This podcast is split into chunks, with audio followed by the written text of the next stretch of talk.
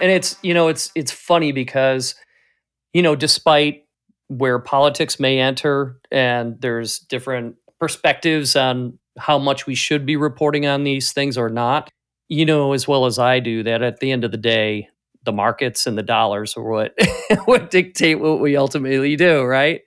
So leave it to the big money, particularly the institutional asset managers who are being asked by their investors, like the big pension funds and sovereign wealth funds and the like, you know, like like uh, CalPERS, CalSTRS, California State Teachers Pension, those guys who've got billions of dollars, you know, their boards are requiring knowing what you're doing with their money. And that includes how you're investing that money as it relates to the environment, as well as with social and governance related things.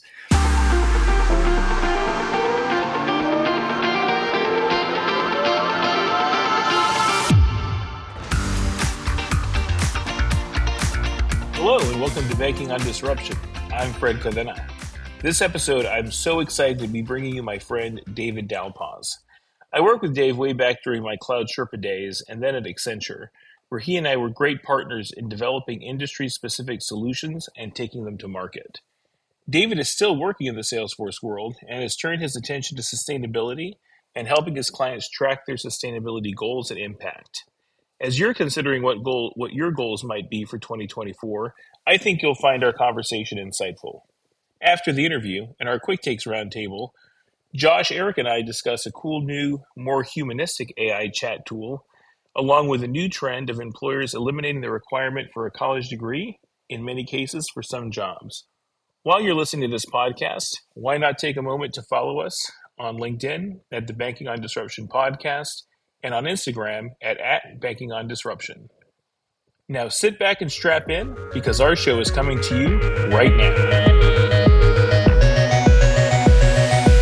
And welcome back. This episode, we are joined by my good friend, David Dal Pos.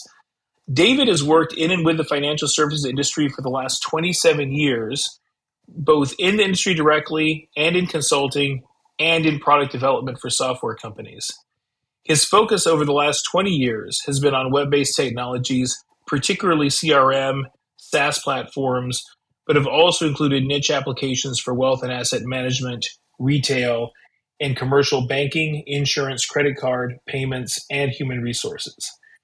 For the last 10 years, David has focused on the Salesforce ecosystem, where he has over 25 enterprise engagements under his belt, most recently with the Big Four consultancy. By following industry and market trends, Dave has been able to develop, promote, and sell new products, solutions, and accelerators on the Salesforce platform, including offerings that optimize wealth advisors' ability to manage their books of business, address fiduciary standards for retirement assets, improve intermediary wholesalers and institutional asset manager sales effectiveness, address European carbon emissions regulations, and elevate overall Salesforce adoption through gamification, microlearning, and change management strategies, among others. Dave's a busy guy. Most recently, Dave has implemented carbon accounting solutions for several public corporations to help them calculate their carbon footprint. And he also serves on the board of directors for a nonprofit focus on water conservation, education to students in grades K through 12 globally. Perhaps the fact that has me the most jealous is that Dave comes to us today from Clearwater Beach, where he gets to wake up practically every morning. Dave, welcome to the show. Fred, good to see you. Good to hear you. I'm glad to be here. Thank you so much. Yeah, I'm super excited that you're here. You know, we've we've had a lot of conversations over the last few years. You know, for the for the audience's benefit, Dave and I used to work together at Cloud Sherpas and then at Accenture for a while and our paths diverged from there and, and we've just never been able to, to line it up to work together again. But we we keep in contact and i've been super interested over the last couple years in your i don't want to say departure but your your focus or you're discovering a niche around environment and sustainability specifically in financial services. And i know there's a lot of interesting things happening. I, I feel like there's been a lot of I don't want to say groundswell or, or, or, you know a little bit of a push for this to be a bigger issue for financial services. So I thought this would be a great conversation topic for our audience. and, and maybe that's a good place to start. You know, when when you and I used to work together back at, at Sherpas, you know, you were ahead of the curve with the Department of Labor fiduciary rule changes, and, and we worked together to, to bring a solution to market and sold it all up and down. It was great. It seems a little bit like you're ahead of the curve again with sustainability. So, What's your take on how financial institutions are interpreting the need to track their carbon footprint, or or are they actually, or or kind of where where are they on this trend generally? Yeah, it, you know, it's funny you mentioned the recent trends and things like that. If you can't avoid hearing, you know, you pick up the newspaper if you still get newspapers, watch on TV. Do you? I do. I probably shouldn't. It's probably not. It's probably not good for the carbon footprint. I get a Wall Street Journal every morning. I, I just I like to sit there and read it. I do too. As long as you put it in the recycle bin, I think you're good. I think you're fine. Perfect. It, it usually ends up in my fire pit. Does it? Yeah. Well, that works too. Yeah, it does too. Yeah. So I mean, you know, we're we're down here on the front lines. You know, we see firsthand. We just you know survived Hurricane Idalia, and I have to say, you know, you can't avoid recognizing that the climate is is changing dramatically. So it's clear that companies, banks, financial institutions at large are are all going to be impacted if they aren't already by by climate change in general. So, you know, you mentioned the DOL rule, Department of Labor rule. Yeah, you're you're spot on. You know, there's proposed rules out there with the SEC, Securities and Exchange Commission, that are going to be going into effect in the next year or so. They're still in a proposed state, but much like the DOL rule, everyone's going to be scrambling to to get you know their reporting in place to meet those requirements. So, I mean, it's requ- it's hey, it's an opportunity for guys like you and me, right? Definitely. but there's it, it's complicated and so there's there's there's a lot of things that financial institutions and surrounding companies are going to need to take into consideration. So and it's not just the sec you know there's there's europe with their csrd regulations. You know so if you're a us company with a presence in europe you're going to have to comply. And their regulations are even broader you know spanning all of esg you know it, it's just one column of information that you need to provide related to the environment.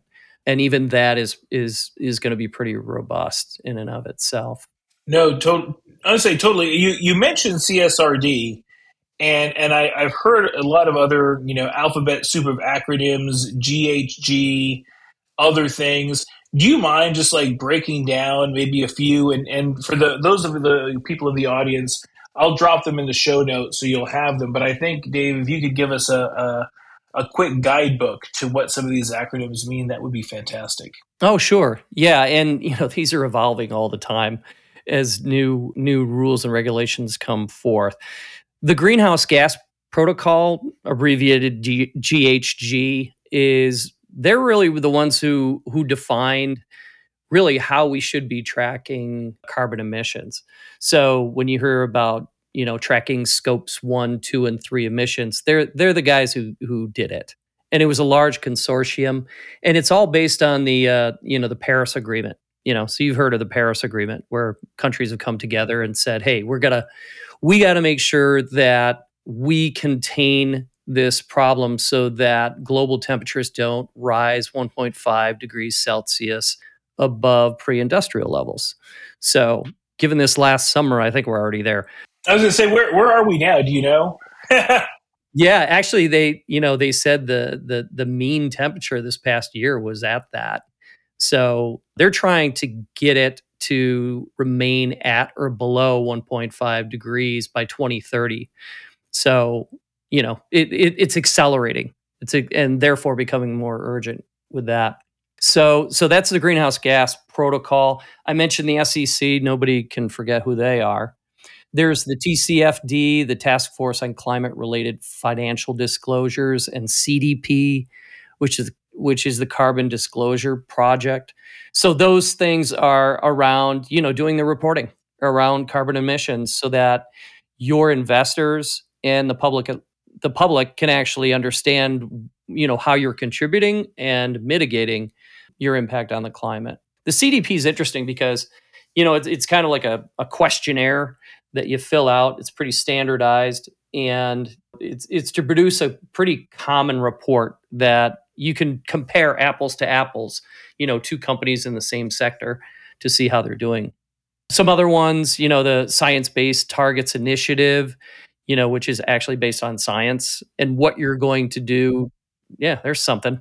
So, so a lot of companies are actually using science-based targets that gives more credibility to the reporting and the actions they're taking to mitigate their uh, their emissions. So, those are just a few. No, that that's great. That's really helpful. You started off obviously, and and I think I led in with it. You know, relating some of these targets uh, and some of these regulations, you know, back to the the DOL fiduciary rules. But you know, there's also a, a market based reason why wealth firms want to act in a fiduciary manner. Are there market based initiatives that you're seeing for financial institutions to be more cognizant of their carbon, you know, footprint of their of their of where they are on these issues? Oh, big time, big time. And it's you know it's it's funny because you know despite where politics may enter and there's different perspectives on how much we should be reporting on these things or not you know as well as i do that at the end of the day the markets and the dollars are what what dictate what we ultimately do right? So leave it to the big money particularly the institutional asset managers who are being asked by their investors like the big pension funds and sovereign wealth funds and the like you know like like uh, CalPERS, CalSTRS, California State Teachers Pension, those guys who've got billions of dollars, you know, their boards are requiring knowing what you're doing with their money. And that includes how you're investing that money as it relates to the environment, as well as with social and governance related things. But if you look at it across financial services, I mean, wealth managers, they're they're being asked for products by their investors that you know are carbon neutral you know my my portfolio alone with my financial advisor i said to my financial advisor i want everything focused on an esg portfolio. And surprisingly the return has actually been pretty darn good actually beating the market in some instances which is is a good reason to do it right? That's one area. That, that well i mean it, it's it's it's it's nice where you don't have to take a haircut just for doing for doing good, if you will. Based on what I've seen in the market, I, I sure the hell hope Nvidia and, and Apple are, are carbon positive because I'd want them in my portfolio after the last year. Big time. Yeah, Apple's a good one. They they're building enormous solar farms in Texas actually. You know, cuz their their whole objective is to basically every iPhone out there they're trying to offset all the energy that's coming out of those phones that are in your hand. Another good example is around like Coca Cola. Coca Cola has been spending the last 10 years trying to put all the water that they take out back into the ecosystem because we know, you know, drought is a big thing right now. But, you know, it, it spans across all of these things. I, I mentioned the wealth managers, the asset managers. You know, banks, they got to think about lending. You know, they're being asked about that. What impact does your lending have on the environment?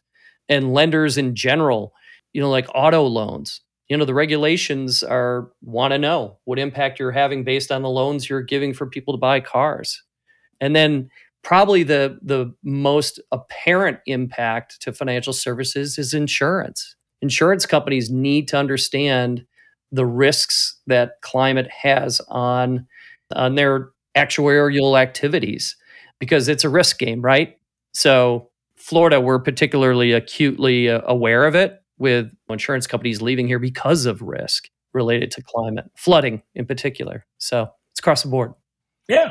And, and we're seeing it all over, you know, flooding, general hurricane risk, wildfires in California, other places. I mean, it, it is these extreme weather events are definitely driving changes in how insurance companies are measuring risk and, and where they're willing to take risk. And I'm curious on on the banking side, like, are you seeing banks that are you know adding you know whether it's on their on their consumer loans for autos or on some of their, their commercial, you know, CRE or, or CNI lending that are adding like a carbon component to their underwriting? And, and is that having a direct impact on, on rate or approval, or is that still a little bit ahead of the curve?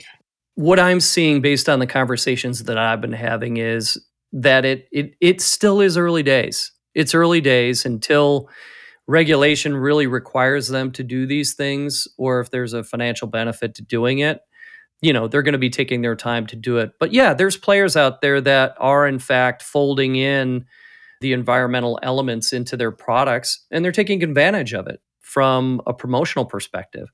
Because there's people out there who do want to borrow invest and the like in line with ensuring that the climate is not being negatively impacted so it, it's going on, but it's we're early days, early days, in my opinion.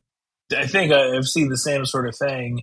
Not that I pay as, as nearly a close attention to it as you do. I think there's definitely a lot to come. One of the things that's always been confusing to me, and I'm sure a lot of our listeners as well, is what does it mean to track one's carbon footprint? You know, you can you walk kind of through you know the sophisticated players i mean i'm sure you can think a little bit about like your own stuff. And like i i, I think when we were in the green room before we started recording. I told you i just flew in to uh, to norfolk for some meetings over the next couple days right? Like that's a carbon imprint and and you know offices and whatever but i'm sure it's got to be a lot more sophisticated than that. So how does that carbon footprint tracking work? Sure. Well, hopefully we're on a plane that actually uses sustainable fuel. So that's a big I, thing. I was I was on I was on American. You tell me. uh, eh, maybe they. I know there's another airlines that's really big into it, and it is becoming a really big thing. So yeah, maybe you were being sustainable, Fred. I don't know. it could be. So yeah, I mentioned earlier how the greenhouse gas protocol really defined how you track emissions. It really boils down to three major categories, and they call them scopes scope one, two, and three in its simplest form. Think of scope one as your direct emissions that from doing business that you're producing. When you have your buildings, like in a bank's situation, they have they have large buildings, they have branches and things like that. So the emissions from heating and cooling the spaces in those buildings are things for properties they own is going to be covered under scope 1 when they buy electricity, that's where scope two comes into play. So they go out and purchase, you know, their electricity for their buildings from, you know, Duke Energy or whomever the supplier is. There are calculations around emissions for that. That's a big contributor. And then the third one, scope three, has more to do with supply chain, both up and down the supply chain. And there's 15 different categories that fall under that. Roughly half that are upstream and the other half that are downstream. So those are the big things. And then there's other areas that are important, which include both waste and water. How much waste are you producing? You know, how much recycling are you doing to offset that waste? Those types of activities. And water, water is a real big one. You know, that's becoming more and more important. We already mentioned flooding, that side of it. The other side of it is no water. I think you're going to see a lot of different organizations becoming acutely aware of the watershed in which they produce and operate because water aquifers are getting are are getting depleted. This is water that took millions of years to actually get produced and they're they're sucking them dry. So if you're, you know, you're a company that's dependent upon water for your products, then that's a huge financial risk exposure to you. You know, so that's a big one. As it relates to financial institutions, your the investments that financial institutions are making is really where scope 3 comes into play more than anything. So you'll hear scope 3 category 15 or cat 15 and that's for financed emissions. So that's really to cover any emissions that were not already covered under scopes one and two. So again, going back to, you know, you're a bank and you've got those buildings, you got those branches, and a big contributor, call centers, huge call centers or data centers. That's another big one.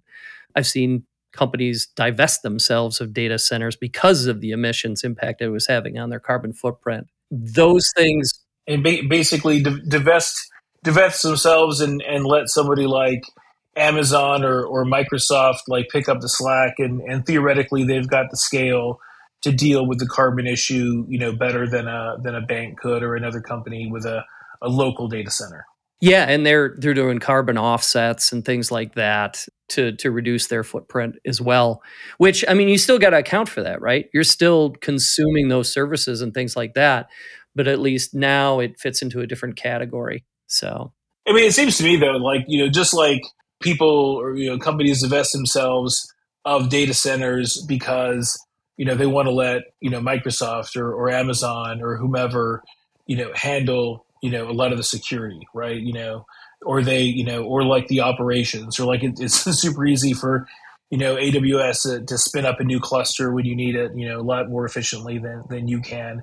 Another kind of efficiency play is they're going to have already established you know hopefully green electricity options you know that's going to reduce the the impact uh, buying offsets, and then just the general efficiencies of, of being in the data center business and not in the lending business or in the, you know, what, what have you business, insurance business, et cetera, they'll they'll be more efficient anyway. I think I think that's a little bit of what I'm hearing. Yeah, you really touched on a good strategy that companies are using across the board, right? They have those kinds of things in their tool chest to to work with. One is I mentioned the supply chain. Why not look at your supply chain and choose those companies that are doing things more efficiently? They themselves have a smaller footprint. If they have a smaller footprint, that's a smaller scope three measure for you in the end. So that's a big bonus. You can go out and buy, like you said, you can you can buy energy that is renewable, right? You don't have to have gas and oil produced energy. So it's out there. It's out there. And, and more and more things are coming out. You're seeing more marketplaces where you can do those kinds of purchases as well which is great. So yeah. That is great. So so we both we both spent time in the salesforce ecosystem. So for the for banks and, and institutions that are using salesforce that would be measured under scope three yeah whatever salesforce's carbon impact is and and i guess and i've never tried this you can reach out to salesforce and similar to getting other compliance reports, they will give you a, a carbon impact report, and then you can factor it into your calculation. You know, I've got X number of seats, and that translates into X amount of carbon, you know, impact. That's exactly right. Which, by the way, is a great segue into how you do this, right?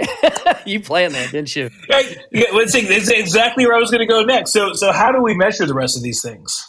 Yeah, yeah. So you mentioned going to Salesforce. A lot of companies, Salesforce is one of the first companies actually that has publicly they've published these reports. There's other big other big companies that are following suit. So it's easy to get to those to that data. Data is the biggest problem.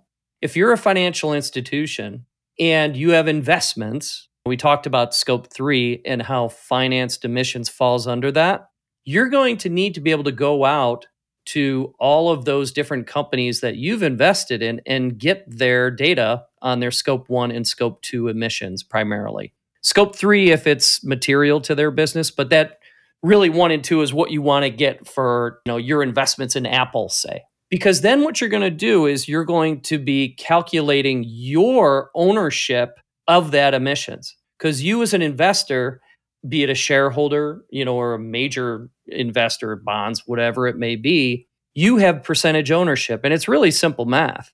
It's here's my total carbon footprint for Apple multiplied by my percentage ownership. At the end of the day, that's fundamentally it. So you need to do that for every single one of your investments. Now, we know a lot of companies haven't produced this yet. They haven't even thought about producing data on their carbon footprint. So the greenhouse gas protocol knowing that that would be the case, came up with a way for companies, banks, and the like to actually figure out what the footprint is by using what's called, without getting too geeky here, I'm just going to say it's the average data method. So it's basically saying, based on the revenue of that company, they're going to use a multiplier in order to come up with an equivalent carbon footprint for that. So so and and maybe I I've not been digging into this like you have, and so I was just listening to the explanation, and I'm a little curious on how does one or or how does the the industry writ large avoid double counting? So I'm thinking to myself, okay, self, you know, we talked about Apple. Apple is probably, I don't know, you probably know, doing this type of reporting for itself. So it it knows its scope one, scope two, scope three impact. And then say me, say I was a 10% owner in, in Apple. I'm not. If I were, I love you. You wouldn't be talking right now. I wouldn't be talking to you right now.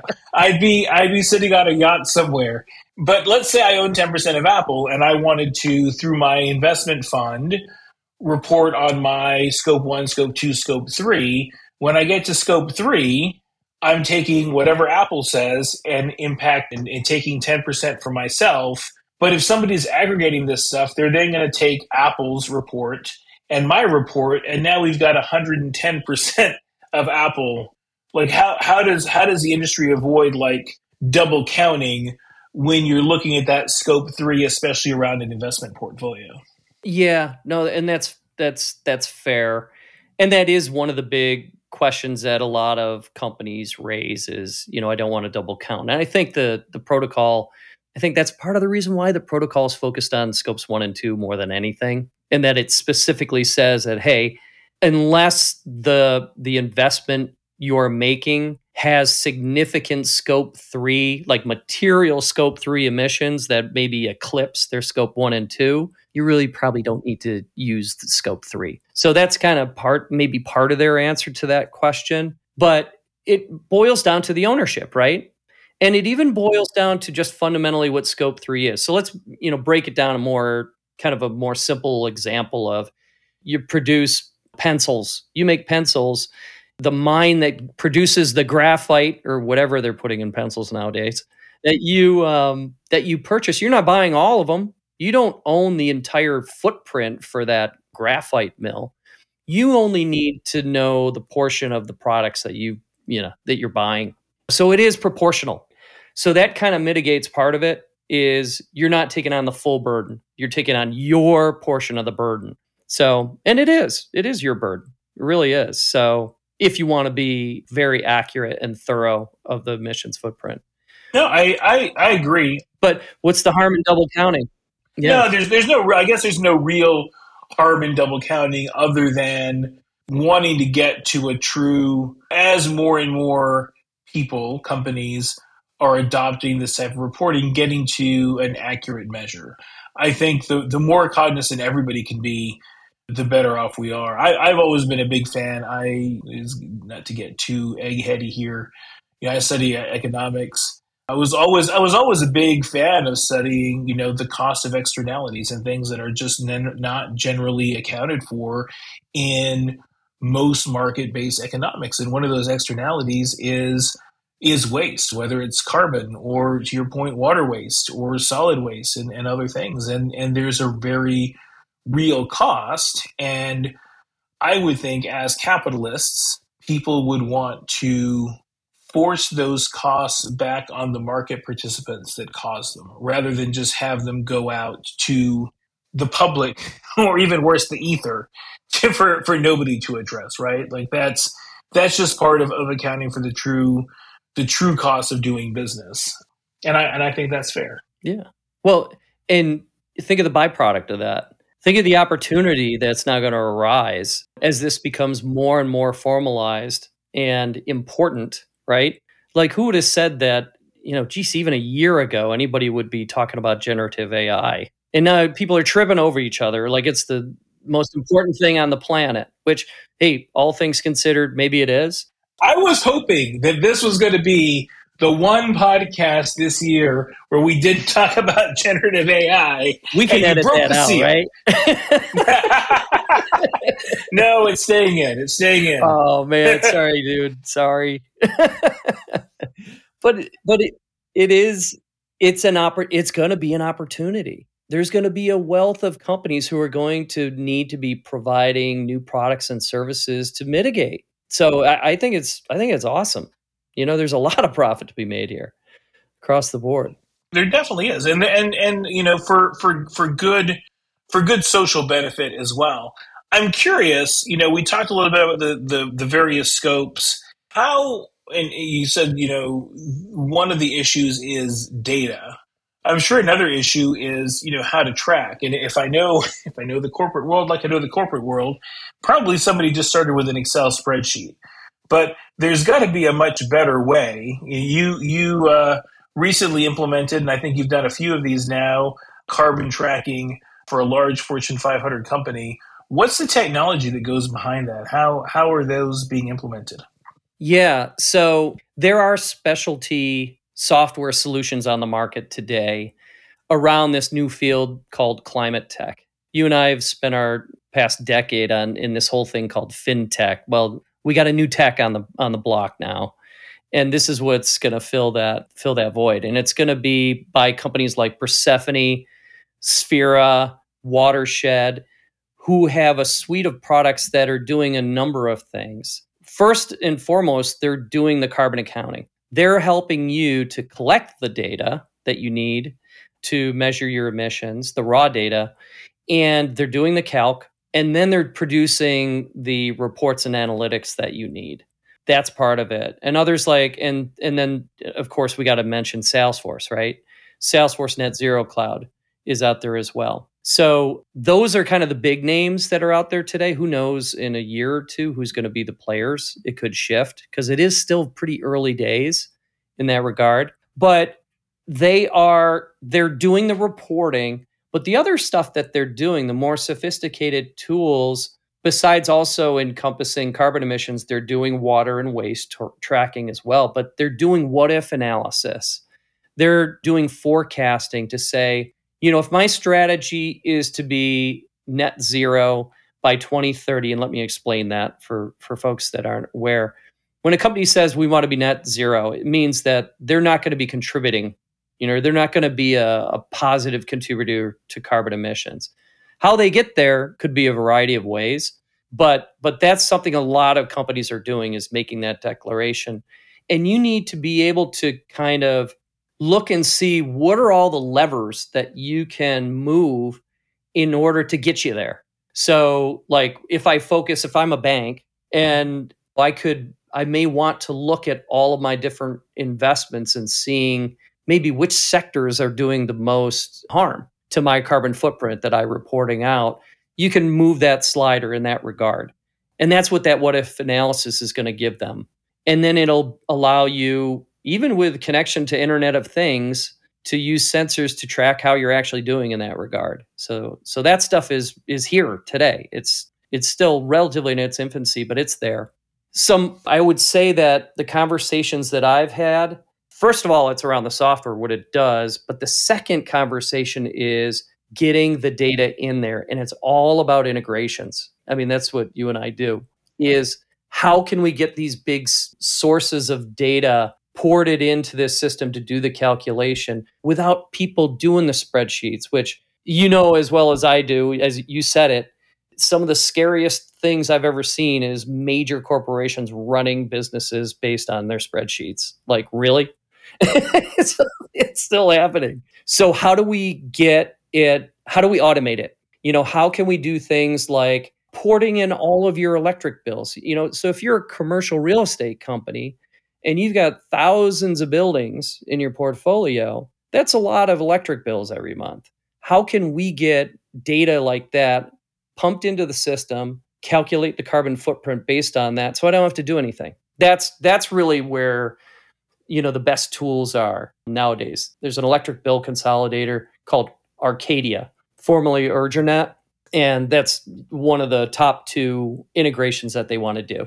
After they've at least taken maybe their historic data, getting their spreadsheets, poured it in, just migrate that data in, get your emissions factors, which you know help you to calculate your carbon. Just get that set up so I'm ready for next year. Then it's okay. Let's do the integrations. So that's key.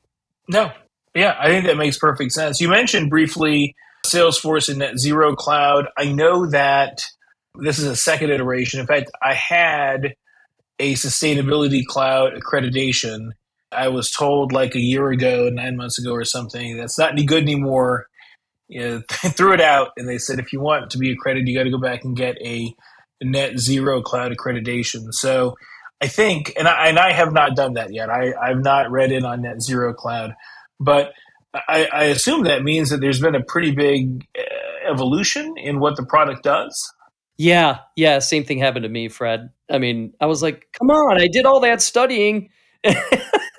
Little did I know that the the the amount of studying you have to do for the new iteration of what's now called Net Zero Cloud. See, they had to change the name because it was such a dramatic change.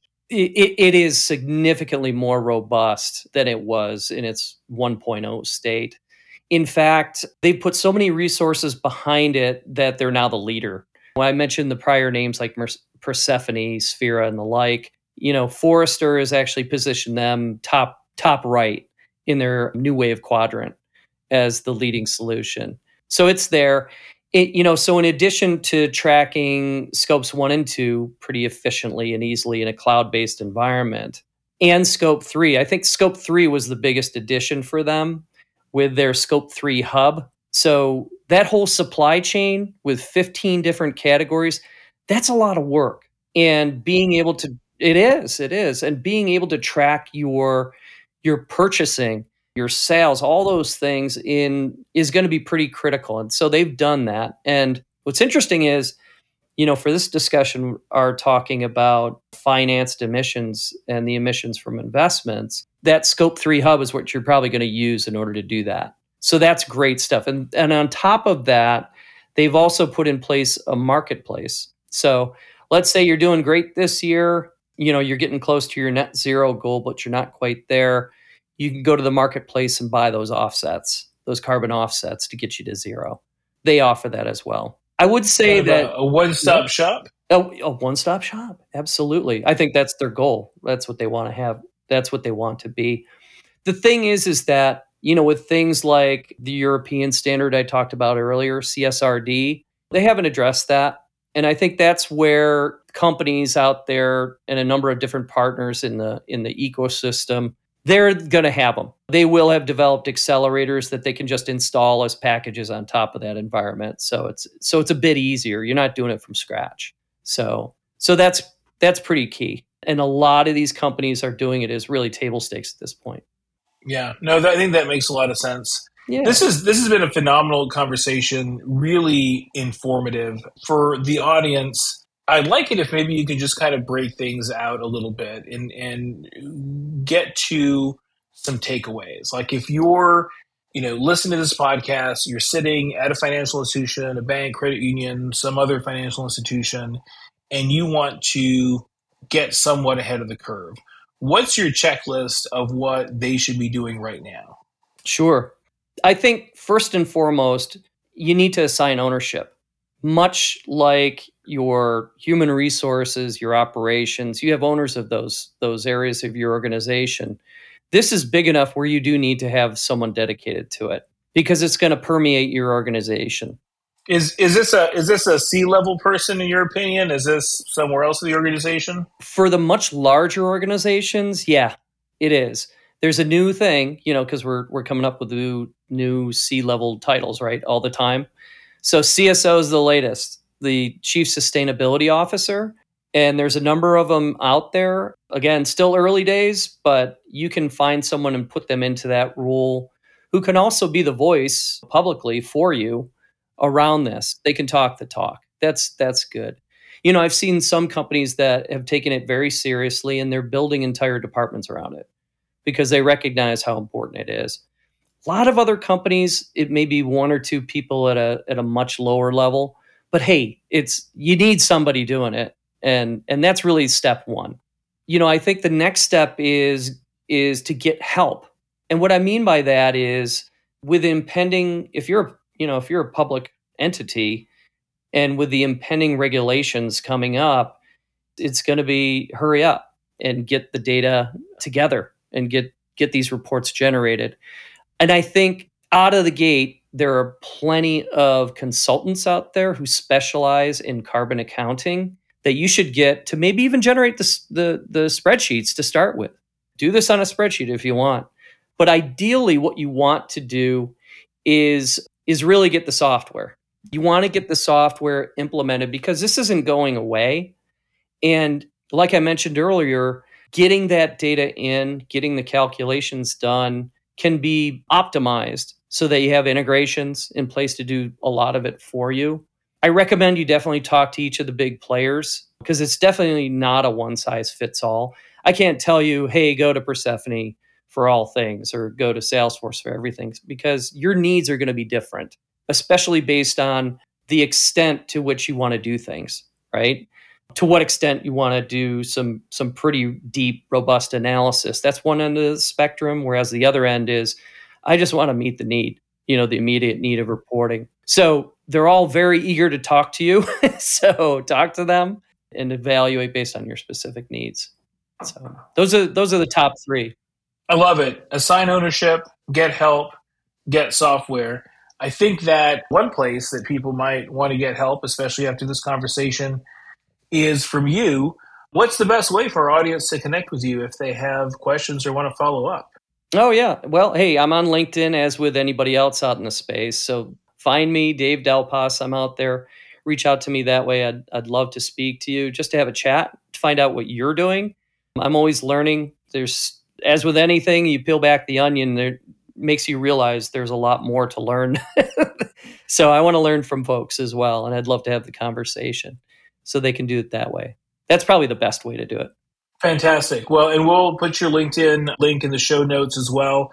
Dave, I, appreciate the time. This has been a phenomenal conversation. I think we've just scratched the surface. I think the to your point, the more I hear about this, the more I learn. It's like it's like peeling the onion back. There's there's always kind of the next thing to, to look at. But I, I think we've whet our listeners' appetite and, and for those that have already embarked on a sustainability program, maybe given a couple more things to think about and those that that haven't quite yet started, uh, maybe uh, it's a good reason to to get that into your 2024 planning. It's it's that season. So, thanks again for the time, and look forward to seeing you soon.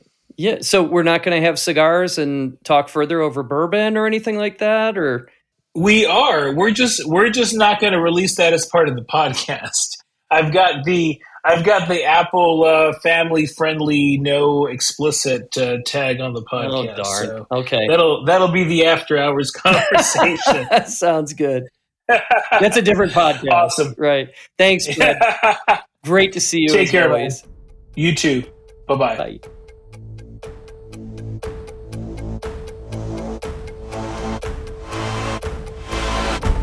And welcome back. I'm really excited for this week's Quick Takes Roundtable.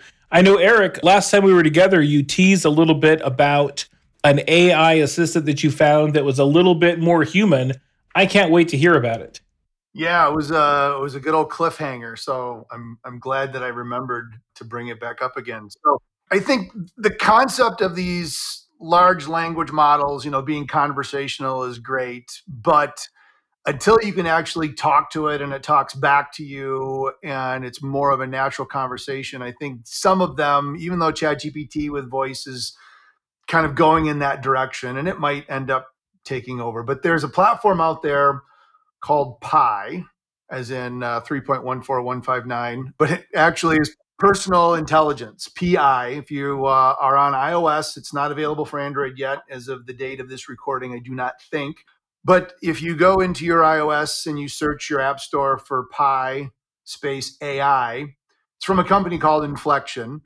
And one of the co founders uh, happens to be one of the creators of LinkedIn. And then the other one was one of the gentlemen that came up with DeepMind and sold it to Google. And it's got some pretty nice knowledge power behind it. But Pi goes on your phone and you essentially press the little telephone and the microphone starts listening and you just ask it a question. And when you're done talking it recognizes that you're done talking and it comes back to you. And it is a conversation. And you can pick different voices. I've got british gal. Be curious to see how many guys choose female voices and how many females choose male voices. That's a whole nother debate But when I have the conversation, and I introduced this actually a couple of weeks ago when I was in Madison, Wisconsin for the sales and marketing school for the graduate school of banking. And I did my typical shtick on digital marketing and social media and building awareness for bankers.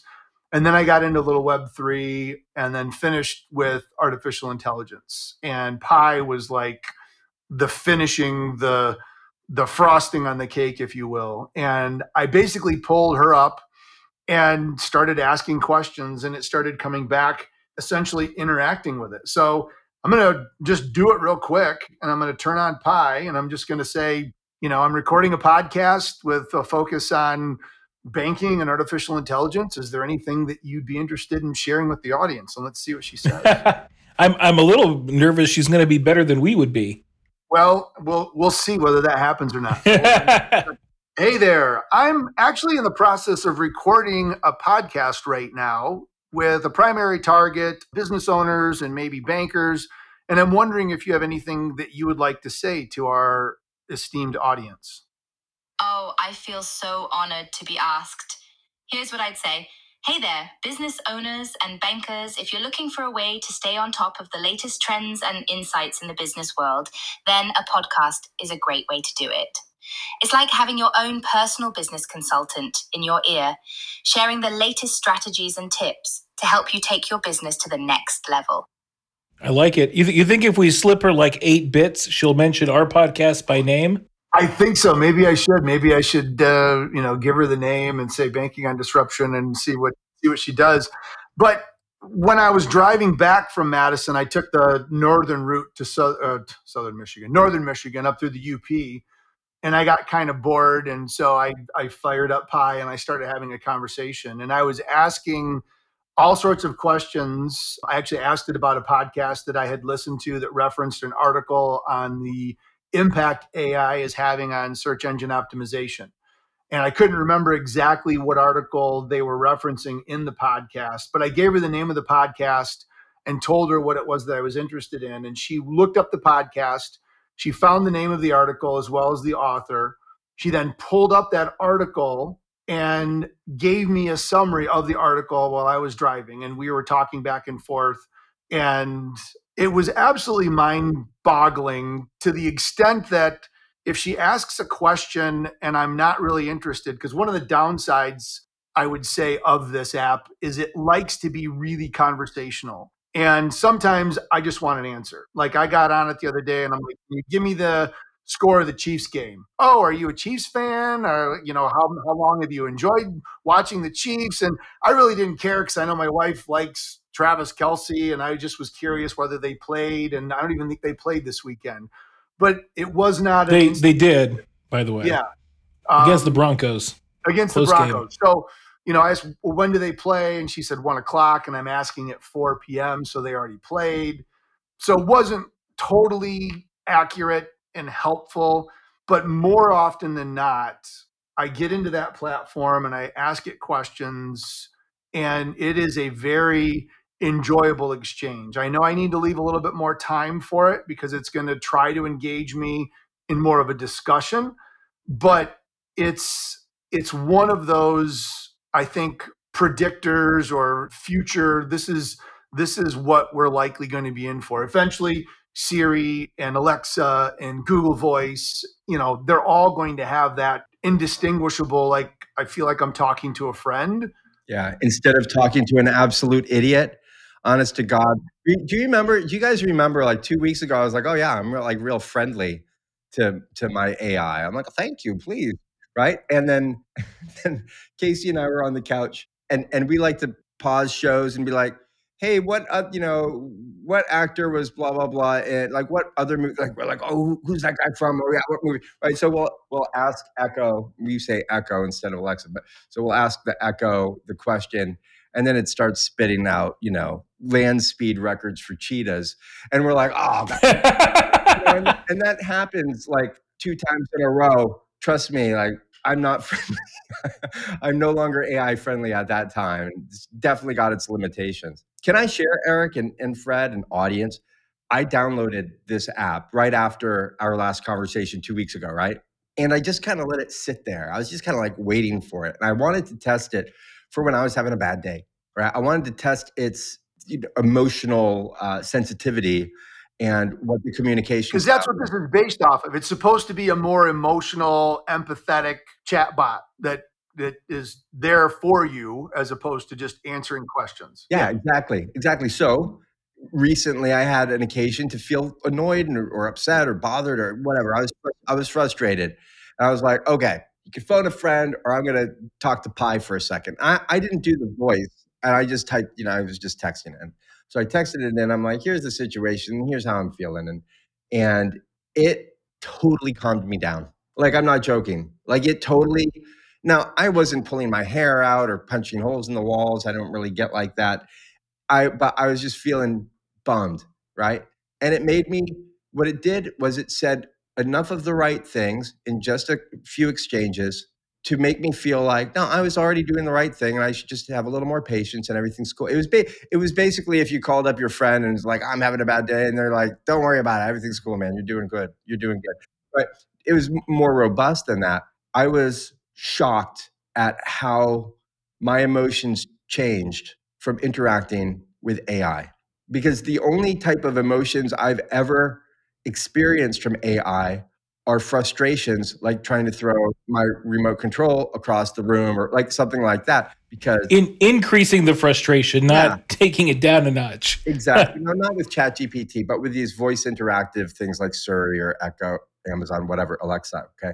So I was shocked, and I absolutely, and I'm now recommending it to anybody who sometimes, you know, maybe a college student is having a bad day. They're in the middle of class, they're feeling frustrated. They can just type a couple things in there and maybe feel a little bit better very quickly, and then get back on track. So I'm a big fan. I don't know how often I'll use it or when I'll use it, but I've got it, and I will be using it. So I appreciate the introduction to it there, Eric. Well, and when you download it, it gives you examples of, of different types of conversations you can have. So you can, if you just want to vent, if you want to learn about something, if you want to brainstorm ideas. So it's got a whole welcome screen of things that, you know, it's connected to the internet. So you can ask it questions and it can look up content in live, real time. It has a little bit of a memory. One of the things that I did while I was driving is I said, Are you familiar with the role playing game Dungeons and Dragons? And oh, yeah. And then it proceeded to tell me about D&D. But then I said, I would like for you to assume the role of a dungeon master, and I want you to take me on a journey because I'm on a long trip and I'm driving, and I, I would like to have you take me on an adventure. And she said, absolutely. And she walked me through picking a character. Yeah, and then you're kidding me. So you you played D and D with Pi. I played D and D with Pi. I'm that That's big of a. so That is cool. awesome. It- That is so it awesome. remembered like you know i came up uh, against a bear and the bear wanted to eat me and, and i made up a bear sucker that i pulled out of my pocket and i gave it to the bear and she's like she didn't know what to think but then she's like the, the sucker and the bear just you know so then i ended up scratching the bear's belly and he comes along with me but i would go back every once in a while and say do you remember the name of the individual that tasked me with my adventure do you remember what is it that i'm on a quest to obtain an amulet. What were you, a thief, a wizard? What were you? I was a chaotic neutral fighter that had a side job of stand up comedian. Nice. She thought, I like she it. thought that was wicked funny. I love it. And welcome to Banking on Disruption, where we discuss NFL, AI, and Dungeons and Dragons. You know, I- hey, I'm I'm a big Dungeons and Dragons uh, aficionado. I I was recently reading where some people have gone up onto like fractional work sites to be like professional dungeon masters. Because one one thing as an adult human being, it's hard to find number one groups of people that want to play, and then when you find people that want to play, somebody that wants to go through all the work of becoming a dungeon master. I think it'd be cool. Uh, forget forget the talk me off the ledge. If Pi would just be the dungeon master for my D and D games, that might be good enough. Well, and I'm to make another Dungeon Master reference that's going to tie this in that's going to involve Snoop Dogg. But I don't know if you recall reading or seeing the news, but as Meta is working on creating their chattable avatars and working on their AI, they're taking all sorts of celebrities and giving the celebrities personas where you can actually interact with them as experts and and Snoop Dogg has been identified by Meta as you can have Snoop Dogg be your dungeon master. I'm not it yet, but they're they're working on that, and so they've got Mr. Beast and Charlie D'Amelio and a bunch of other celebrities that are out there that have licensed their likeness to Meta to turn into different sorts of chat agents, almost like character AI, where you can go in and have a conversation with someone that is a Steve Jobs or, you know, and, and interact with them. And so um, Meta, Meta, your your bots are out there listening. The the three of us are available for licensing. It, will only cost you eight figures. You know, reach out and, yeah, and we'll talk. We, we're, we're totally good with that. But I think I had I had Dexter give me directions on my map something whatever on Apple. Like you could pick like the I can't remember the actor's name, but you know Dexter in the TV series on Showtime, right? And yep. he was giving giving us directions on where to go. Is, not yeah. he also the serial killer? The what? Isn't, isn't Dexter like the serial killer dude too? Uh, yeah, he's a serial killer. Yeah, yeah I, would be really but, careful where but, he's taking you. No, Just, but he's, he's your friendly neighborhood. He's your friendly neighborhood's serial killer. Yeah, I can They're totally trust where Dexter's taking me. Yeah. He's not going to just ignore the plastic sheet and duct tape. You're, Look, that's I all good. Was, I think he was one of the good ones. Yeah, yeah. So a good serial killer. I guess to, to to to wrap up my my love affair, if you want to call it that, with Pi, I think the thing that it it does or it did for the bankers because after we were done with my class we all went up to the fluno center top level to the study pub and other instructors and other bankers they were firing up Pi and just having a conversation and i think for those that may be intimidated by ai you don't know how to prompt you don't know the right commands to be able to get images out of DALL-E or stable diffusion confuses you because it's in D, you know what is it to not I was going to say Descript. What's the D word where everything is in Discord? Yeah. With how you just talk to it. You just ask it a question and and the first couple of times I saw people interacting with it, and I'm sure it was the same way with me, you were you were being very methodical, like you would have to ask your phone, or like your text messaging and you're uttering the periods and the commas. And then after about 10 or 15 minutes, people are just having a conversation with their phone like they would with their friends. And this AI was just keeping up word for word, sentence by sentence, response by response. And there were conversations going on about, you know, this week in baseball, and there were conversations about cooking, and there were conversations about, you know, D&D. It just paints a picture of where these services, this AI is going to become a, a fabric, a, a, one of the threads of the fabric of our life. It's going to just be there for us. And it'll be to the point where we probably aren't going to even recognize that it is. But I would suspect we're going to be appreciative. The next generation won't even know. Yeah. Yeah. Yeah. Yeah. I'm I'm curious. I've got a couple of and, and I know you're not like the product manager for Pi, but I'm curious Eric as the most experienced Pi user and and Josh as somebody who's used it more than me. Like you mentioned, Eric, like it has a little bit of a memory within a conversation. Does it ever refer back? Like if I if I talked to it last week about the Chiefs game and I come back this next Sunday, is it going to say, "Hey, are you going to watch the Chiefs today? They're playing whoever, whoever," or is it pretty much like within I, the conversation and then it forgets? Yeah, I don't know. I we talked in the pre-show about you know ChatGPT and Claude, and and Claude has got a much larger input window, much bigger token capacity to be able to consume content and understand it. I don't know what the token capacity is for Pi, but I will tell you one of the things that just actually made me laugh out loud. I was walking around Petoskey after a meeting I had with a client, and I was chatting with it and I was asking it for a question, and I came back with a response of bingo. And she proceeded to give me an example of an icebreaker utilizing bingo.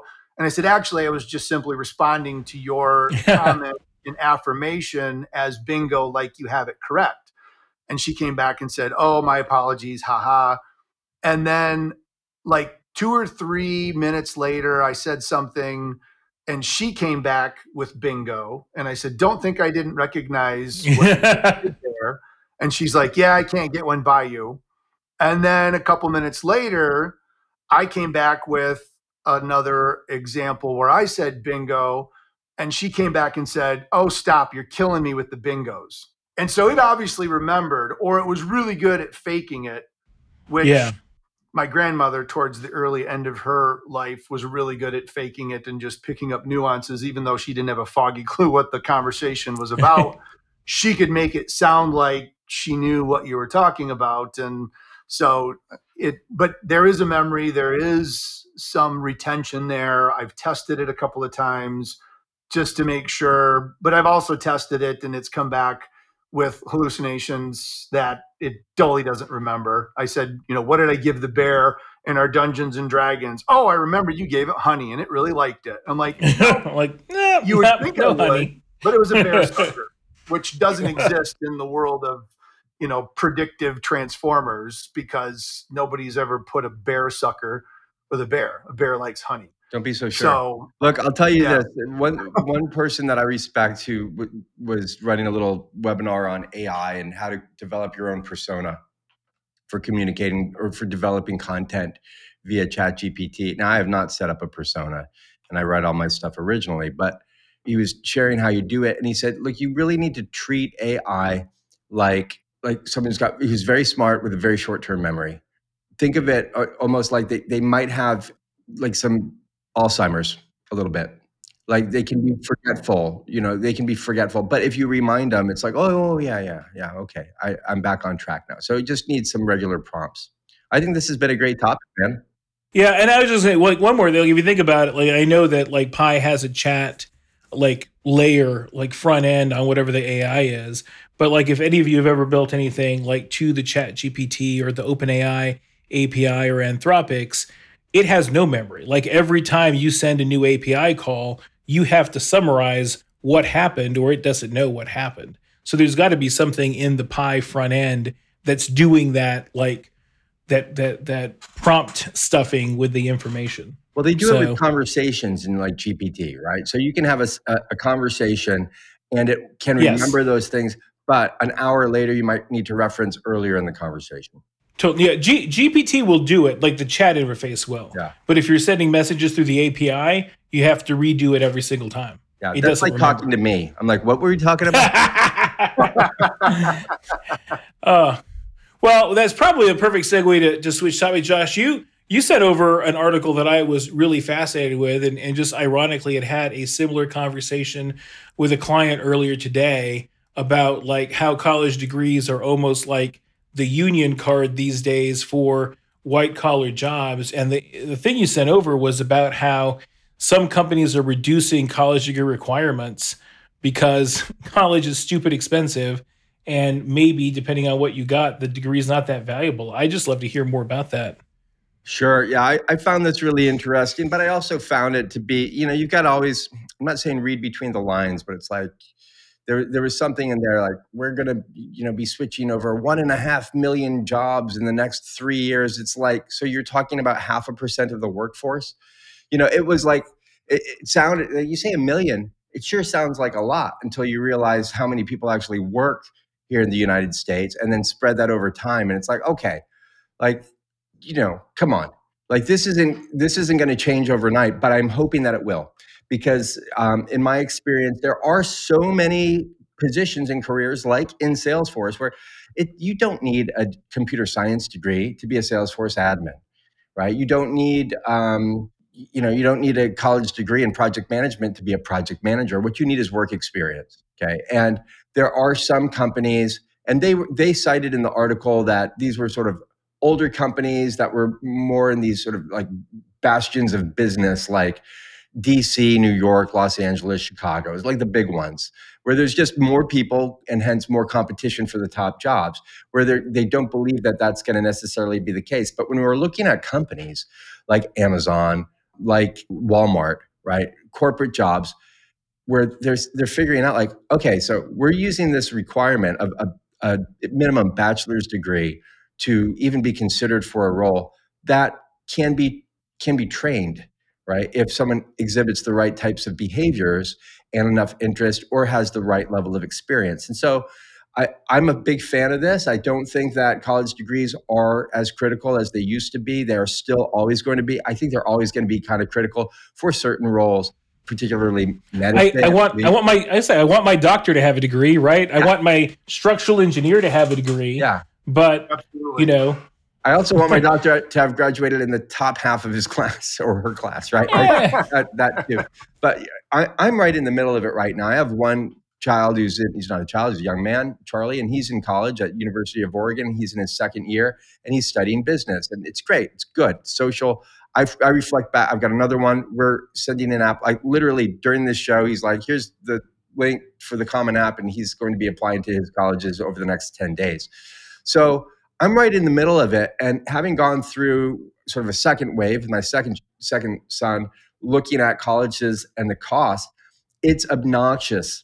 It's obnoxious. It's an obnoxious cost, right? That someone can go to school at you know University of Florida for twenty five thousand dollars and get this great degree from a terrific school, or they can go to University of Miami, which is a great school, but it's going to cost you eighty eight thousand dollars if you want to live there. Eighty eight thousand dollars. And you think about that, you can go out and get someone $65,000 a year to just follow you around for 40 hours a week and teach you stuff. Right. Go Yeah. consume all this YouTube stuff and then tell me what I need to know, right? like there's just there's just no need for it, right? Or like I, I actually happen to really appreciate some of the programs that they have in countries like, you know, well, in the UK and in Germany, where you're figuring out, and this isn't good for everybody, but you're figuring out, and the uh, sort of call the school a college or the education like ecologies understanding what where your gifts are right? And so you you take for instance in england you take you do your a levels and that determines which schools you can go to right? So okay you tested really smart for these three subjects. You've been studying those three subjects for the last two years so you're going to be whatever computer science scientist and you can go to these three schools right?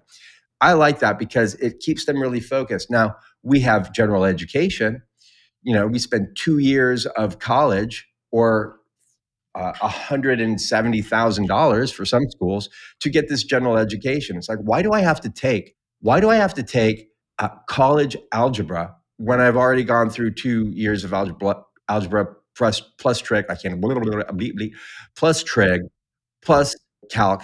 Like, why are they making I mean, I, do that again? I think I think there's I think there's a lot of reasons. One of which is our lack of standardization in educational standards across high schools. You know, I think one of the things, and I have a a friend of mine, former neighbor, that was a a math professor in college, and the amount of preparedness they'd get from students, and it didn't matter if they were from big cities or small, big schools, private schools, whatever. Sometimes they get somebody that that was that knew their stuff, and sometimes they get somebody that was so remedial they had to start with the basics. I don't necessarily blame colleges for that. I blame them for the price tag, though. That's not eighty-eight thousand dollars worth of of value, right? That that should be much cheaper. And the higher level courses, the more you know, advanced stuff should be more expensive. Yeah, and you know the schools that cost the most generally have the largest endowments too. So it doesn't really Well, make yeah. sense to me financially, right? Right? Like if if if we weren't helping our kids go go through college and they were going to one of these private schools and somehow they got financed to do it, right? And they're coming out with a quarter million dollars of debt or more, quarter million dollars of debt for a degree that might not even kick open some doors. Now it's going to matter in certain areas. As an example, electrical engineers who focus on machine learning. Like there's maybe 10 programs in the country that are like amazing. And if you get one of those degrees from that school and you do well and you can communicate with other people, you're going to walk into a $120,000 job right out the door, right?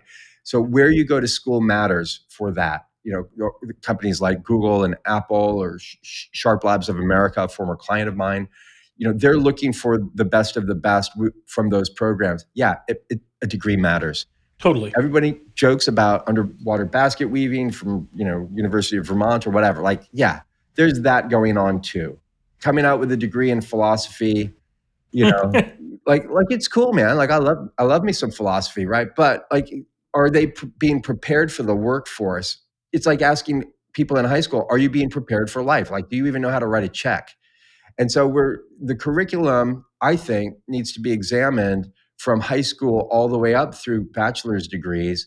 But there's so much money, Totally. so much money involved. You've got massive unions around that. You've got lots of people who are working for the government. I mean, think about all the top universities, they're government employees, right? So there's going to be unions involved and, and a lot of pressure and a lot of lobbying.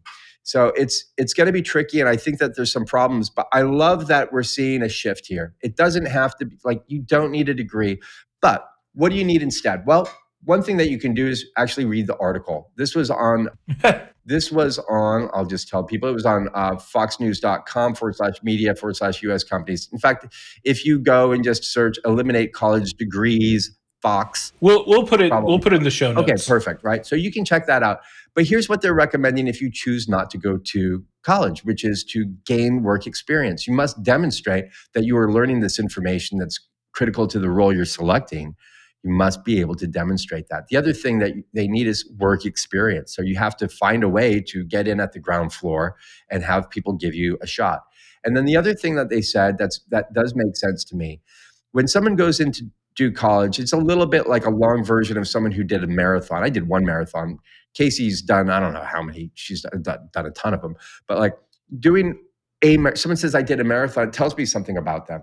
It tells me that they're willing to do lots of things that hurt over time for a long period of time. They're a glutton for punishment. for goal. Yeah. yeah, glutton for punishment, but they're goal oriented. They're goal achieve, you know, they want to achieve something. They know how to set goals, stick to them, follow a plan with little reward at first, very little reward at first, and break through that barrier to have some success. I don't think college is very dissimilar to that, right? No, I think I think you're I think you're spot on. Yeah.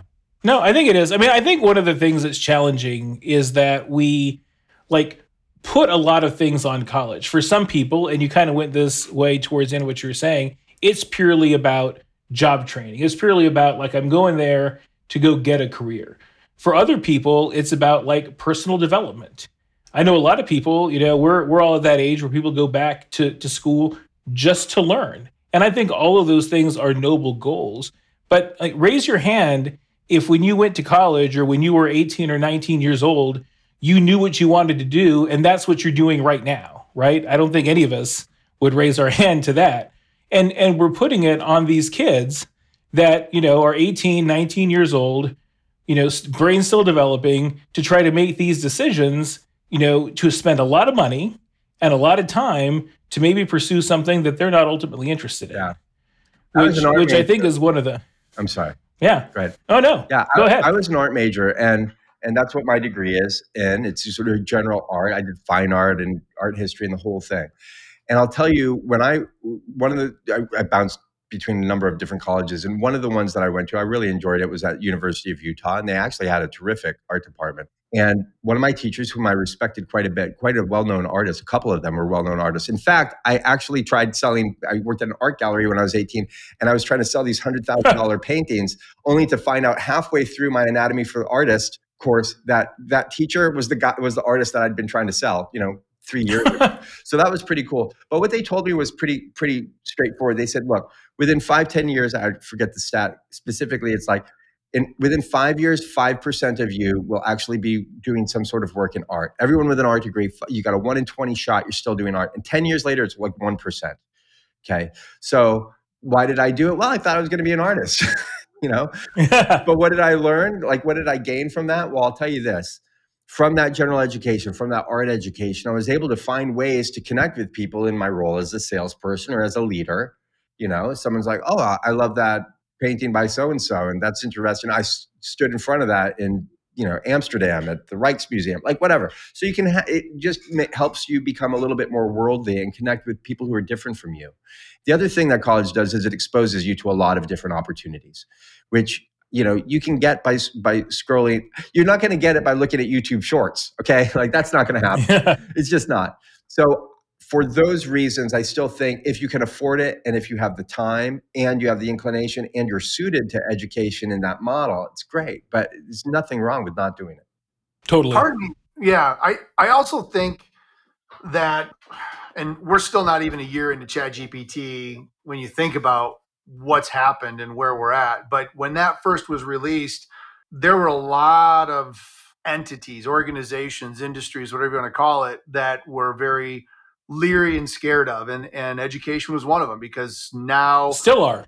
Still are. people are, yeah uh, going to jump in and have Chat GPT or Claude or whoever write my term paper for me, and you know the the ability for the institution, the educational environment to be able to adapt to okay, if this is truly a technology that is never going to go away, it's never going to be as bad as it is right now, and it's always going to be a part. I get it. If you are an engineer, you probably need to be able to run calculations without a calculator. But for everybody else on the planet, to run you through any sort of math without a calculator is ridiculous because you're always going to have a calculator. You're you're you're always going to have a computer. You're always going to have a mobile device. You're always going to have artificial intelligence. You're always going to have language models and doesn't mean that you don't need to understand the basics of good sentence structure and you know but is it really as important that somebody sit down and write it themselves or is the evolution going to be i can leverage the tools that are at my disposal to create something that's even better i can't be lazy and phone it in and expect what was produced previously is good enough now all of a sudden the bar gets raised and i have to be more sophisticated i have to be able to use these tools and there was that theory that oh the prompt engineer is going to be the next job that you need to go get your education as a prompt engineer We're all going to be just prompt life- engineers, you know. it's it's a life years. skill Yeah. yeah it's a life skill you have to it's like you, you have to know how to use a mobile device you have to know how to use Eric, you know Eric, quick question. Quick question, buddy. Do you know how to use the internet? Because you're hired, right? Like that's what The it's like right now. superhighway Yeah. yeah Well, I, you so- you say that jokingly. I mean, you you see a lot of resumes, Josh. I don't see nearly as many as you do. How many do you see that say like Microsoft Excel as a skill, or they list off the browsers Office- they could use? office Like, okay, proficient. Firefox.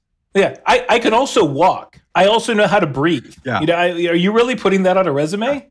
Yeah. yeah Well, look, a lot But of I think- just oh, people don't refresh their resumes, so that that was commonplace, and people needed to know. And most businesses are operating in Word, but most colleges and, and high schools are operating in Mac. So it was one of those things that you needed to kind of tell them, like, yeah, I also know this stuff. You know, Yeah. But I think having some extracurricular understanding beyond, you know, and if you talk, if you listen to Gary Vee and any of the stuff that he puts out, he is very vocal about you don't need college. You just need to hustle and figure it out. And and there are so many opportunities. If you really have the drive, you want to demonstrate proficiency and commitment. You know, it's like running the marathon. I think a lot of going to school demonstrates your ability to slog through some of the unnecessary, but you're building a routine, you're demonstrating dedication. But it also helps a lot of people figure stuff out because you might not know. And flipping through shorts and Instagrams and TikToks isn't likely going to be the best career advice for you. But I think there's going to need to be that element of understanding how those things work and blend that with the quote traditional education environment because that hybrid version is likely where society is evolving to and you're going to have to have both of those skills it can't just be a college degree but it also is going to be really hard just to say you know i'm an expert on tiktok and unless you want to be an influencer and that's going to be your gravy train That Which- that's that's the gravy train I'm waiting for. Let me tell Yeah. you. yeah, Uh, Yeah. like a lot of folks who go to college, almost anybody can go to college, whether it's community or Harvard. Like a lot of people, you know, you can go. Most people can find a way if there's a will, and even if you've kind of tanked on certain, you know, on high school. Hopefully you didn't, but if you did, like there's still a way, there's still a path forward for you to get a traditional college degree and college education, right? But you're still going to wind up at the end of the day once once everyone's done. And I, I want to say, what is it? A third of people, I can't remember what the stat is. Is it a, about a third of people have a college degree? Is that the number? Something around that. Yeah, I think that's close. Yeah. yeah, I think We'll fact check I, I think it's somewhere there. you want me, you want Now, me I to ask can Pi? tell you i can ask pi real quick if you want me to what's that. yeah, ask Pi. So I can Ask tell Pi. quick story. I applied for a job at Robert Half right around 1998, 1999. I'd been selling cars and I wanted to be a recruiter. And someone said, Oh, you'd be a really good recruiter. I went and applied and I didn't get the job. This was with Robert Half Technology back in 98, 99. And I didn't have my degree yet. I'd bounced around so much, my credits just didn't align. You know, I wrapped it up a little while later. I practically had to do nothing because they gave me a bunch of credits for being a hot air balloon pilot, which was dope. So I got That like 12 awesome. credits for being a flight instructor and pilot, which was awesome. But and and then that's it. I had my degree and now I could apply. And could I have done the job really well without that degree? You bet. Of course I could. It's not like there was some page describing me and all my degrees and diplomas and things like that. I didn't have that. I didn't need it. I would have been a badass recruiter four years before I ever became one had they had they brought me in. Eventually I did apply and I got a job and eventually became a vice president, right? So but nothing changed with me having, you know, 10 credits short and me having a degree in in my knowledge, my capability and ability. So there's a lot of there's a, there's a lot of you know silly rules, but usually what they're using college degrees for for non specific roles. In other words, like oh, you want to be a salesman? Do you have a college degree? Right? people aren't getting degrees in salesmanship. They just want to know that you did something, that you completed something, and they've got 50 resumes and they want to narrow it down to 15. That's it. And so you- you're going to spend two hundred and sixty thousand dollars to to to make the cut. Like that's the deal, or a hundred grand if you are smart about it. Anyway, I thought this was kind of a neat article. I'm glad we got to talk about it today. Yeah. I am too. Eric, did did Pi have a result? Pi did. I put you on mute because I figured she would want to talk, and and I didn't want to break. the and she did. Uh, I sent a text message to her, and she said, based on the latest data, about 37.7% of Americans aged 25 and older have a college degree or higher. Means the majority of Americans do not have a college degree. However, it's worth noting the percentage of Americans with a college degree has been steadily increasing over time, which is a good sign for overall educational attainment of the population. People with college degrees tend to have a higher earning potential than those without a degree. So while college degree is not a requirement for success, it can certainly be a valuable asset. Thank Yeah. you, Pi. And I'll tell you, Yeah, I, so about about a third. You nailed it, Josh. Yeah, nailed I it. do take issue with Gary Vee and people like Gary Vee who are like, oh, you just need to hustle. Like, I got a friend very successful. He built a 200 person ad agency and he's like, I smoked weed the whole time. I don't think it's a big deal. Or like, I didn't finish my degree. It's fine. It's like, yeah, you're what's called an outlier. Like most people without degrees don't build Yeah, businesses of 200 stop thinking you're the the the, the mean here because you're not. And i find i find so much arrogance in that like true arrogance. And gary vee's a neat guy. He's done a lot of stuff. I don't i don't i don't want to hang out with the guy honestly. I find he just i don't like him. I don't like his vibe sometimes. He's very smart and i appreciate that and i love his hustle because he's got a ton of it. But i think some of these influencers like gary and other people like him can can really they they gloss over the fact that they are not just the exception, but the so far the exception. They are built with a they they came out of their mom's womb designed with a certain personality type, yeah. with a certain. I mean, Well, and not was just that, but like also also it, yeah. Oh, go ahead. Well, he was selling. I mean, he, he even tells you the story. I mean, it's fun to listen to him. He gets you mo- he gets you motivated and pumped up. But you know, he had a cigar box, you know, with thousands of dollars in cash from selling baseball cards as a kid. I mean, it Yeah. it, it is very It's- much. And how many of us grew up that way? None of us. But it's it's a lot of things lot that have to come Yeah, yeah a lot of things that have to come together you know he Totally. he was in the right moment right like he hit on both the like increase in demand for spirits and expensive spirits like if you if you went back like 30 years ago nobody was talking about like expensive wines and spirits unless you were like super hoity-toity now it's very mainstream he hit on the advent of social media and the internet and he rode that wave he had the advantage that it was a family liquor store that he got involved in. He had all the money from baseball cards, right? It's like hustle gets you so far. You got to I think you got to have hustle, right? You can't be, you know, Eeyore and expect to knock it out of the park unless you started out with with eight zeros in in the bank, right? yeah, But hustle's not the whole answer. Like you need to have other things have to fall in place, right? There's a lot of people that Look, hustle. Gary's a Yeah. genius. He's a genius. Totally. like Not taking anything away. rocking 115 IQ. Okay, like he's not right. So he is in the top one percent of intelligent people, and so if you're also in the top one percent of intelligent people, and you come from his background, and you're born at the right time in the right location, I mean, it, have we all read Outliers by Malcolm Gladwell? Great book. Great book, right? And so, you know, we're talking Steve Jobs, Dale Carnegie, you know, we're Bill Gates, Musk. Like we're talking about these people who just were born at the right time. They were in, existed in the right location. They had all of these things, and that and that's why you know, oh, they're my hero. Or, okay, well, that's fine, but like, if you weren't born into that, you know, if you weren't born, you know, with access because of some friend that you could get into this, you know, University of Washington computer lab and work in the middle of the night, use these mainframes and develop your coding skills at 16 years of age. Like, guess what? You're not going to be Bill Gates or Steve Jobs. So sorry. Right. You know, yeah. Yeah. There's there's a lot of factors. This has been great. Great conversation. Like usual, we got about halfway through what we wanted to talk about today. But I think it's been a, it means more for next time. I do want to leave the radio tease. I like that we didn't get to a lot of banking stuff, but next time I definitely want to talk about these CFPB rules that are about to come down that I think it's going to make it even more important. And Eric, to a lot of the stuff you talk about with the linked banker on doing what you can as a bank and a banker to to to be there for your customers because now it's going to the competition is going to get even more blown open with some of the open banking stuff that's coming. So I definitely want to get to that next time. But in the interim, you know, Josh, I know you and I are going to be at Florida Dream, and We can talk about that in a minute. Right. But Eric, if uh, if our uh, listeners are looking to find you in the wild, are you uh, at any conferences or anything in the next couple weeks? So I don't have any conferences. Um, well, I guess if you uh, if you are a banker in Indiana, I'm going to be heading down there um, in a couple of weeks next week to be part of their marketing forum. I facilitate that, and then I'm going to be popping over to Columbus, Ohio for the CBAO and doing their forum.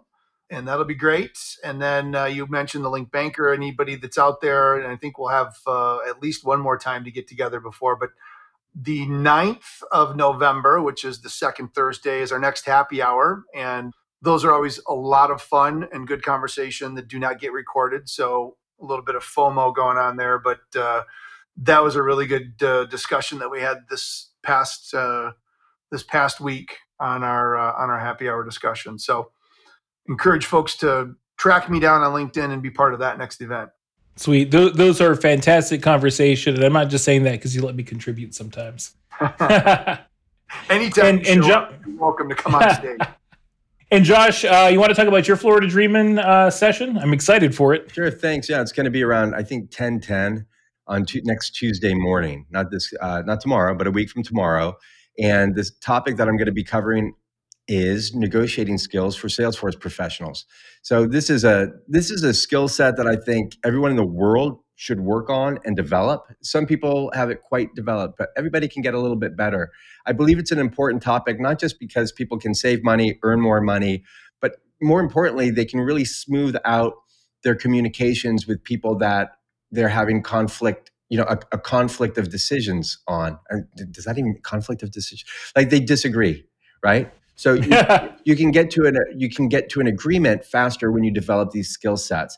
I'll, i'm looking forward to running it. It's going to be really exciting. I'm still kind of putting it together. It's one of those things that i love to talk about i love to share and i love to teach people but it's also one that i haven't necessarily said okay these are the 16 steps right? So that's been a little bit interesting to put it all together and uh, I hope that people can show up and learn something really awesome. And hopefully it can uh, inspire them to learn more and potentially change their life. So that's what I'm looking forward to.